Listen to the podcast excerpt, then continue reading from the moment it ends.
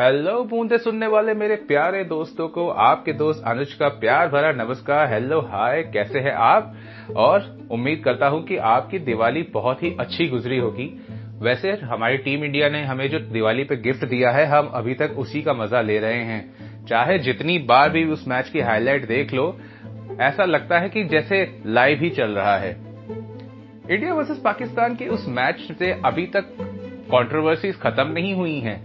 जी हाँ, नवाज की वो नो बॉल जिसपे छक्का पड़ा था और मैच पलट गया था। कई बड़े बड़े एक्सपर्ट्स का मानना है कि वो नो बॉल शायद नो बॉल नहीं थी और अंपायर जो है विराट कोहली के प्रेशर के अंडर आके नो बॉल दे बैठे। वहीं कई और ग्रेड्स का ये भी मानना है कि ऐसा कुछ नहीं है, क्योंकि अंपायर्स इतने एक्सपीरियंस्ड होते हैं और नो बॉल जो है वो क्रिकेट के रूल के हिसाब से दी गई है। एज अ प्लेयर आप हमेशा अंपायर से अपील करते हैं, जैसे हर विकेट लेने से पहले बॉलर अपील करता है। और अंपायर अगर प्रेशर में आके डिसीजन लेने लगते तो आजकल विकेटें तो ऐसे मिल जाती जैसे दिवाली के मौसम में घर के बाहर लाइट्स।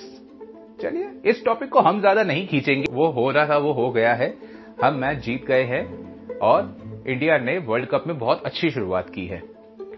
लेकिन हमें आगे की राह के बारे में भी ध्यान रखना है। अभी कई मैचेस आने हैं, कई बड़े मैचेस आने हैं, जिन्हें जीतकर हमें इस वर्ल्ड कप के इंतजार को अब खत्म करना है। तो बात करते हैं इंडिया के आने वाले मैचेस के लिए, जो कि खेला जाएगा सिडनी के ग्राउंड में अगेंस्ट नेदरलैंड्स। नेदरलैंड्स हम जानते हैं कि इतनी कोई बड़ी या खतरनाक टीम नहीं है, लेकिन हमें किसी भी ऑपोजिशन को लाइटली नहीं लेना चाहिए। जैसा कि आजकल हमारे दूसरे ग्रुप में आप देख सकते हैं, रोज कोई ना कोई अपसेट हो रहे हैं। जैसे देखें तो आयरलैंड ने इंग्लैंड को पांच रन से हरा दिया, भले ही डकवर्थ लुइस मेथड की वजह से हराया, लेकिन जीत तो जीत है। उसी तरह किसी भी टीम को अंडररेटेड मानना एक बहुत बड़ी बेवकूफी होगी। नेदरलैंड्स ने पिछला मैच बांग्लादेश के खिलाफ सिर्फ नौ रन से हारी, जिसमें उन्होंने बांग्लादेश को ऑलमोस्ट हरा ही दिया था। उनके बैट्समैन बहुत अग्रेसिव खेलते हैं, उसके बाद एक अच्छा पेस अटैक है। तो टीम इंडिया को भी इसी माइंडसेट के साथ उतरना चाहिए कि नेदरलैंड को हल्के में ना लें, क्योंकि हो सकता है कि उनको हल्के में लेना हमें भारी ना पड़ जाए। पाकिस्तान के मैच के बाद भी विराट कोहली की डेडिकेशन जारी है।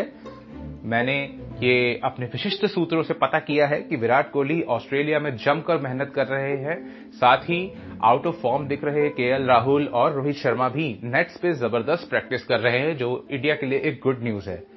ऑप्शनल ट्रेनिंग सेशन में विराट कोहली, रोहित शर्मा, हार्दिक पांड्या, केएल राहुल, युजवेंद्र चहल जैसे बड़े बड़े खिलाड़ियों ने पूरा पसीना बहाया, मेहनत से लगे हैं और अपने आप को बेहतर करने के पूरी राह पर है और वे खुद को बेहतर कर रहे हैं। इस वर्ल्ड कप के लिए पूरी तरह तैयार कर रहे हैं।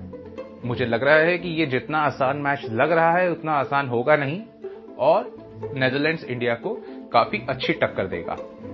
वहीं दूसरी तरफ अगर बात करें नेदरलैंड्स की, तो नेदरलैंड्स के कुछ खिलाड़ी अच्छी फॉर्म में दिख रहे हैं। जैसे पिछले मैच में बांग्लादेश के खिलाफ नेदरलैंड्स के बैट्समैन कॉलिन एक्मन ने बड़ी ही तगड़ी पारी खेली, बासठ रन बनाए थे उन्होंने अड़तालीस गेंदों में और लंबे लंबे दो छक्के भी लगाए थे। इसके साथ साथ उनके कई और ऐसे फास्ट बॉलर्स हैं जो इंडिया को शायद ट्रिपल कर सकते हैं, जैसे कि फ्रेड क्लासन, वैन मैक्रीन। तो ये ही कुछ खिलाड़ी हैं जिनके बारे में इंडिया को थोड़ा सा सावधान रहना पड़ेगा। वैसे डरने की बात नहीं है, हमारे इंडिया के शेयर भी किसी से कम नहीं है, लेकिन किसी को हल्के में लेना हो सकता है कि खतरनाक हो। तो हमने इंडिया के लिए तो बहुत सी बातें कर ली, उनको क्या करना चाहिए क्या नहीं करना चाहिए इसके ऊपर भी पूरा ध्यान दिया है। अब बात करते हैं दूसरे ग्रुप की, जो है ग्रुप बी। अब आप सोचेंगे हम ग्रुप बी की बात क्यों कर रहे हैं। देखिए सर, मेरा तो ये मानना है कि आप अपने खेल के साथ साथ अपने ओपोनेंट के खेल के ऊपर भी पूरा ध्यान रखिए, क्योंकि सेमीफाइनल में इन्हीं ग्रुप से क्वालिफाई हुई टीमों के साथ अगर इंडिया अच्छे से क्वालिफाई करती है, जो कि मुझे पूरी उम्मीद है कि करेगी, उनको खेलना है। और ग्रुप बी जो बहुत टफ ग्रुप है, उसमें इक्वेशंस डेली बेसिस पे बदल रही हैं। पहले तो सबसे बड़ा अपसेट हुआ जब ऑस्ट्रेलिया को न्यूजीलैंड ने पहले ही मैच में बहुत बुरी तरह हरा दिया। उसके बाद फिर इंग्लैंड को आयरलैंड ने हरा दिया है। जिम्बाब्वे और साउथ अफ्रीका के मैच में बारिश की वजह से दोनों पॉइंट शेयर हो गए हैं, तो ये भी एक अपसेट ही कहेंगे।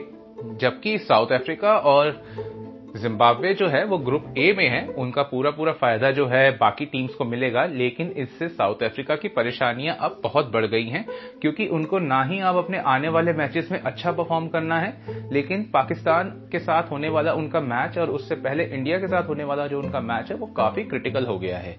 तो आप भी आप ज्यादा मत सोचिए कि कौन कहाँ जाएगा, कैसे इक्वेशंस होगी, उसके लिए हम है ना सर, हम आपकी सेवा में हमेशा हाजिर हैं, आपको रेगुलरली पोस्ट करते रहेंगे सारी अपडेट्स के साथ। आप सुनते रहिए बूंदे पॉडकास्ट अपने दोस्त अनुज के साथ।